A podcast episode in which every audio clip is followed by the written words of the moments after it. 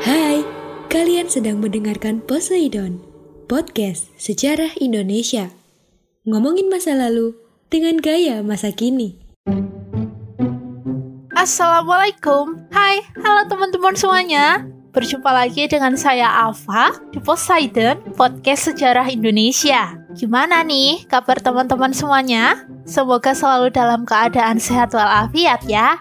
Amin.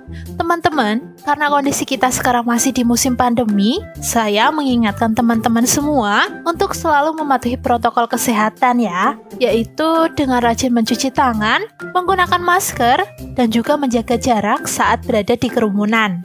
Nah, sesuai judulnya, pada podcast kali ini saya akan membahas mengenai strategi pergerakan nasional. Daripada penasaran, yuk langsung aja disimak.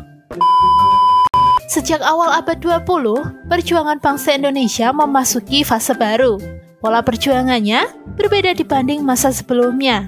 Jika masa sebelumnya perjuangan dilakukan dengan perjuangan fisik, pada masa ini perjuangan dilakukan melalui organisasi pergerakan. Organisasi-organisasi pergerakan nasional memiliki strategi perjuangan yang berbeda-beda loh. Meskipun demikian, perjuangannya sama-sama dilakukan untuk mencapai Indonesia merdeka. Apa saja strategi perjuangan nasional Indonesia? Yang pertama, strategi bersifat radikal dengan taktik non-kooperatif.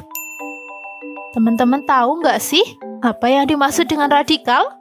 Menurut Kamus Besar Bahasa Indonesia, radikal adalah menuntut keras perubahan. Nah, keras di sini diterapkan guna menentang kebijakan pemerintah kolonial ya. Sedangkan taktik yang digunakan yakni taktik non-kooperatif, yang berarti sikap tidak bersedia bekerja sama dengan pemerintah kolonial. Taktik ini menekankan bahwa segala sesuatu yang dibutuhkan untuk mencapai cita-cita kemerdekaan Indonesia harus diusahakan sendiri. Apa saja kegiatan organisasi pergerakan radikal?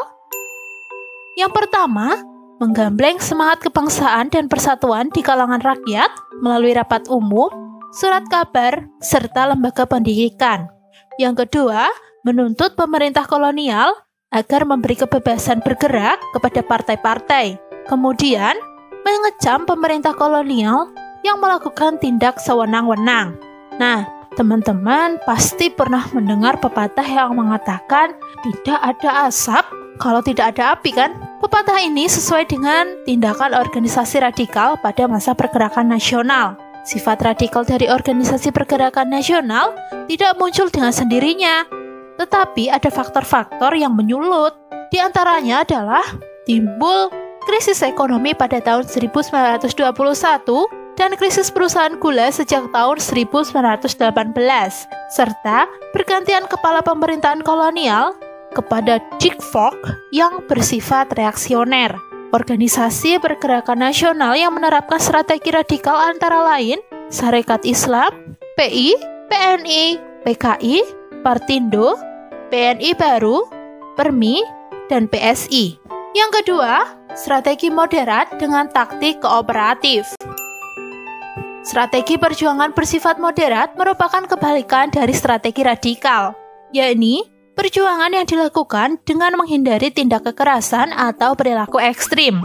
Strategi ini menerapkan taktik kooperatif yang berarti bekerja sama dengan pemerintah kolonial. Sangat berbeda sekali ya teman-teman dengan strategi yang pertama tadi. Nah, para tokoh moderat sendiri memiliki prinsip bahwa kemerdekaan ekonomi harus dicapai terlebih dahulu.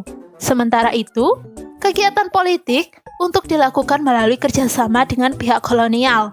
Kegiatan pergerakan ini pun berbeda dengan radikal, yaitu dengan mengirim wakilnya dalam Dewan Rakyat atau Volksraad agar dapat memperjuangkan kepentingan rakyat dan mengusahakan kesejahteraan rakyat di bidang ekonomi dan sosial, seperti bank dan koperasi. Faktor penyebab kalangan yang bersifat moderat diantaranya adalah krisis ekonomi dunia pada tahun seribu sembilan ratus dua puluh sembilan, pembatasan kegiatan berserikat dan berkumpul pada organisasi pergerakan, serta banyak tokoh pergerakan kebangsaan yang ditangkap dan diasingkan. Organisasi pergerakan yang menggunakan strategi moderat antara lain Budi Utomo, P S I I, dan Gerindo. Nah, teman-teman, Meskipun memiliki pengertian yang berbeda, ternyata dua jenis strategi tadi juga memiliki kesamaan loh. Kalian tahu apa saja kesamaannya? Yang pertama, menggunakan organisasi sebagai alat perjuangan. Yang kedua, perjuangannya sudah bersifat nasional, bukan kedaerahan. Yang ketiga, tidak menggunakan kekerasan bersenjata.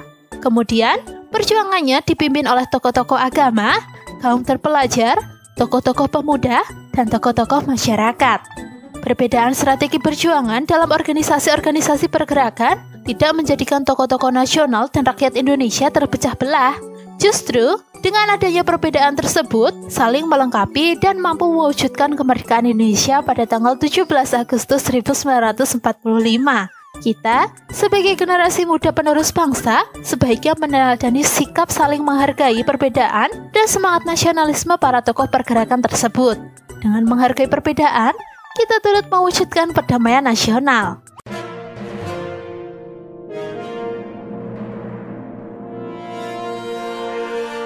Hai teman-teman, saatnya kita masuk di segmen History Flash. Tahu kan tentang Kerajaan Majapahit? Kerajaan yang berdiri sekitar seribu dua ratus sembilan puluh tiga hingga seribu lima ratus Masehi ini mencapai puncak kejayaan saat dipimpin Hayam Wuruk yang berkuasa sejak seribu tiga ratus lima puluh sampai seribu tiga ratus delapan puluh sembilan. Di bawah pemerintahan Hayam Wuruk, daerah kekuasaan mencakup seluruh Nusantara. Para ilmuwan menemukan lukisan gua Leang Tedonge, Sulawesi. Lukisan tersebut berupa gambar binatang dan ditaksir usianya sekitar empat puluh lima ribu tahun yang lalu. STOVIA adalah sekolah pendidikan Bumi Putra. Sekolah ini yang mencetak tokoh-tokoh pergerakan Indonesia seperti Doktor Sutomo, Cipto Mangun Kusumo, dan Wahidin Sudirohusodo. Demikian History Flash, kita ketemu di episode berikutnya. Jangan lupa untuk selalu mematuhi protokol kesehatan, memakai masker, mencuci tangan, dan menjaga jarak ketika harus beraktivitas. Saya Aulia pamit.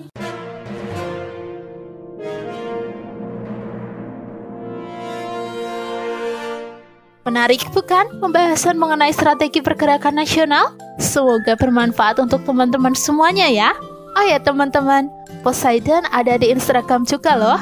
Untuk melihat update menu tiap minggunya, bisa kalian intip di at podcast underscore sejarah Indonesia. Jangan lupa di follow juga ya.